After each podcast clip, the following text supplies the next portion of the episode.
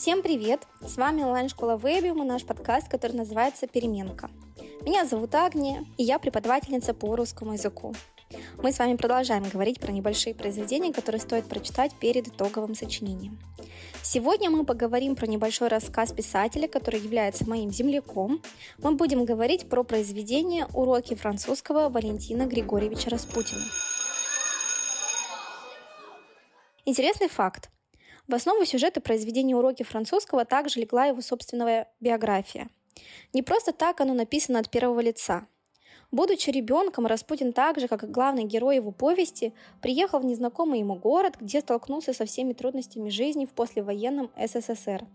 Но благодаря доброте и отзывчивости местной учительницы Лидии Михайловны он смог пережить этот непростой период своей жизни – Прототип учительницы в рассказе «Уроки французского» — это Лидия Михайловна, преподавательница, которая помогала будущему писателю пережить голодные годы.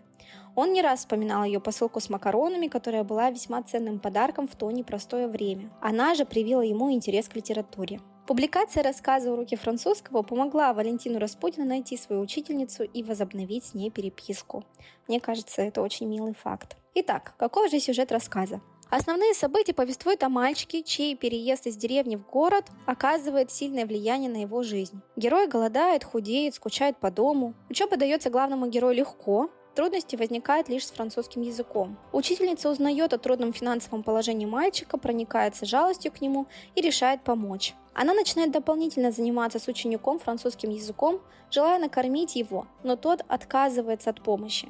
Тогда Лидия Ивановна начинает играть с мальчиком на деньги. Выигранные таким образом деньги герой принимал. Жизнь начинала налаживаться, между героями сложились близкие отношения. К несчастью, однажды, увлекшись игрой, они были разоблачены директором школы, который понял все превратно и уволил Лидию Михайловну. Уехав на родную Кубань, Лидия Михайловна не забыла о мальчике, присылая ему яблоки и макароны. Суть истории сводится к тому, что важно помогать другим людям, оказавшимся в трудной жизненной ситуации, важно не оставаться в стороне от чужого горя. Произведение отлично подойдет для аргументации мнения по следующим темам. Например, какие профессии немыслимы без отзывчивости? Согласны ли вы с мыслью, что отзывчивость – это признак душевной силы человека? Отзывчивость, доброта, любовь к профессии, сила духа, скромность – основные темы рассказа «Уроки французского». Автор не щадит своего читателя, он без показывает жуткую бедность, которая царила в стране после четырех лет жесточайшей войны. Валентин Григорьевич Распутин подчеркивает одиночество главного героя,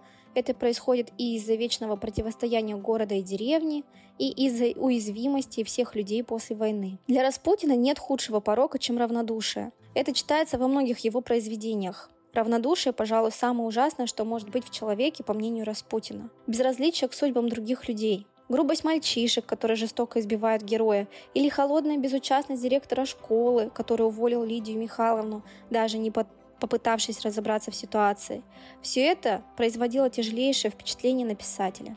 Итак, Валентин Григорьевич Распутин отобразил трудную жизнь советских граждан в послевоенные годы. Несмотря на жестокость и безразличие со стороны людей, замыкающихся на себе, важно оставаться сопереживающими и отзывчивыми людьми. Мы видим, что исправить трудную обстановку один человек может не в силах, но даже посильная помощь одному человеку станет невообразимым вкладом в будущее целой страны. Желаю вам хорошего чтения и, конечно же, успехов при подготовке к итоговому сочинению. Всем пока!